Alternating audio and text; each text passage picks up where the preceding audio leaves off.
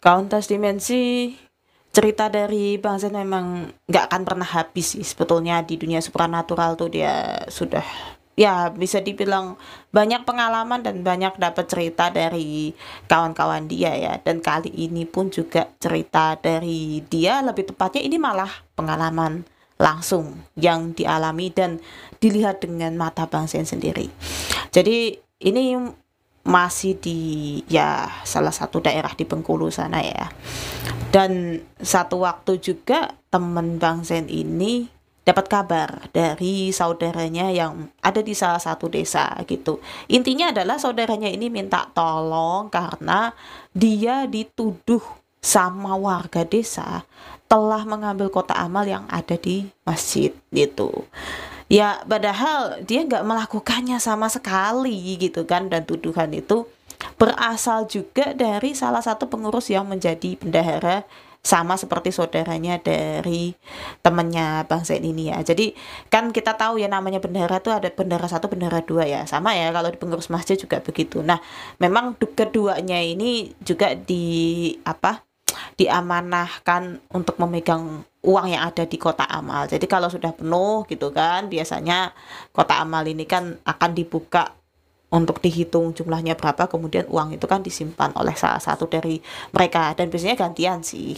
Maksudnya begitu. Nah ini kok ada satu kejadian yang cukup gak mengenakan. Nah warga desa ini sayangnya memang percaya dengan tuduhan itu karena momennya pas kebetulan saudara dari teman bangsa ini memang lagi bangun rumah gitu kan. Ya ini sebetulnya adalah tuduhannya lebih ke arah wah jangan-jangan kok duit kota amal selama ini nih gak pernah ada yang masuk ke masjid. Bener malahan dipakai buat bangun rumahnya Pak Anu gitu kan misalnya gitu.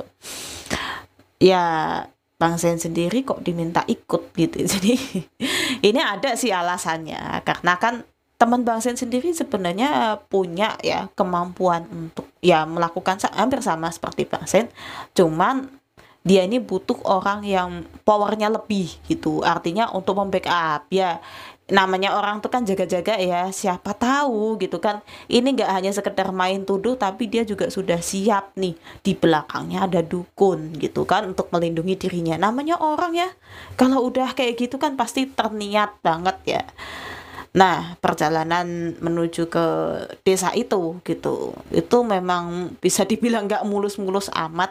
Jadi waktu itu Bang Zen dibonceng sama temennya, dan mereka ini kerasa sebetulnya karena sedari tadi sepi, kok tiba-tiba ada rombongan motor gitu. Tapi rombongan motor ini selalu di belakang mereka gitu kan. Udah curiga lah, mereka feeling mereka kuat sama-sama. Wah ini gak beres nih gitu kan. Akhirnya mereka berdua ngebut ternyata yang di belakang ngebut juga gitu. Sambil mereka itu nyari rumah yang ada di kanan atau di kiri mereka langsung belok. Kebetulan sih memang jalannya sepi ya karena itu sekitaran jam 6 atau jam 7 pagi lah gitu kan. Dan ternyata dapat rumah gitu. Karena susah banget waktu itu bisa dibilang di jalan kanan kiri oke itu kebun semua gitu kan. Ternyata ada satu rumah dan mereka tuh langsung belok gitu refleks gitu kan. Dah kita belok ke sini kita pura-puranya jadi pemilik rumah ini gitu kan. Karena gini kawan tes dimensi uh, apa kalau begal yang semacam itu tuh biasanya mereka nggak mau nyerang warga lokal. Maksudnya orang asli situ mereka nggak mau. Jadi mereka belok ke situ pura-puranya mereka adalah pemilik rumah itu gitu kan. Jadi mereka udah berhenti aja santai aja. Kayak orang punya rumah kemudian di situ di teras tuh kan ada kursi ya. Ya duduk-duduk terus mereka ngerokok gitu nggak kelihatan dan begal itu kan kelihatan agak melambat gitu ya. Motornya begitu dilihat loh kok kedua orang ini santai aja? Wah jangan-jangan yang punya gitu kan. Nah akhirnya begal ini ngebut lagi. Ya ternyata mereka berdua sudah berhasil mengakali para begal ya. Itu salah satu cara tapi saya nggak tahu itu berpengaruh nggak ya kalau di begal-begal tempat lain. Uh, setelah mereka lolos dan ternyata yang punya rumah itu nongol sih. Malahan yang pemilik rumah aslinya ini pas keluar gitu kan melongo gitu. Karena ya Bang Zen sama temannya ini langsung nyalam gitu ya nyalamin ini gitu terus pergi gitu aja gitu kan. Mungkin mikirnya ini orang kenapa duduk-duduk di teras rumah saya tahu-tahu nyalamin saya terus kemudian pergi gitu. Kayaknya nggak berbuat apa-apa ya. Intinya numpang sih ya cukup idenya oke juga sih untuk menghindari begal dan mereka melanjutkan perjalanan sampai akhirnya bisa sampai ke tujuannya yaitu masjid yang dituju. Jadi memang di hari itu sudah ditentukan ya. Jadi warga desa itu ingin membuktikan bersama si siapa saudara dari temannya Bang Sen ini bahwa dia bukanlah maling dari kota amal masjid itu gitu kan. Ya teman Bang Zen ketika masuk kemudian ini ya memberikan sedikit pidato ataupun ya ucapan pembukaan bahwa mereka semua ke sini akan melakukan pembuktian. Apakah benar saudaranya pencurinya atau bukan? Dan memanggil secara langsung pencurinya ke masjid itu gitu ya untuk pembuktian kan? Dan semua itu dilakukan atas izin Allah. Ya teman bangsa juga meminta izin ya untuk melaksanakan sholat sunnah dua rakaat. Terus zikir saya nggak tahu sih zikirnya bacaannya apa karena kan Bang Zen sama temennya ini kayaknya sih sedikit beda aliran tapi mereka sama-sama menggunakan zikir juga. Nah Zen ikut bantu ya sebetulnya dengan ya berzikir biasa gitu kan tanpa ikutan sholat nah kemudian setelah selesai zikirnya sebentar dan dia bilang lagi ke warga desa di situ ya. Bapak-bapak, ibu-ibu, mohon bersabar, tunggu sebentar. Nanti kita akan lihat pencurinya sendiri yang akan datang. Dan ternyata memang benar kauntas dimensi. Ya mungkin selang 10 atau ya berapa menit ya, itu terdengar suara salam gitu kan? Ya salam yang dimaksud assalamualaikum gitu kan? Tentu orang-orang tuh langsung kaget deh loh kok ada yang nyalam dan suara itu kenceng banget gitu kan? Ternyata ada seseorang ya sebut ya mungkin ini bapak A gitu ya. Dan ternyata bapak A ini datang memakai kopiah baju koko sambil nenteng kota amal. Dan kota amal itu lengkap masih digembok gitu. Jadi belum dibuka sama sekali. Tapi pandangan si bapak ini kosong gitu ya. Sambil dia terus jalan ke arah Bang Zen ke temennya Bang Zen juga sama si saudaranya dari temennya Bang Zen itu ya.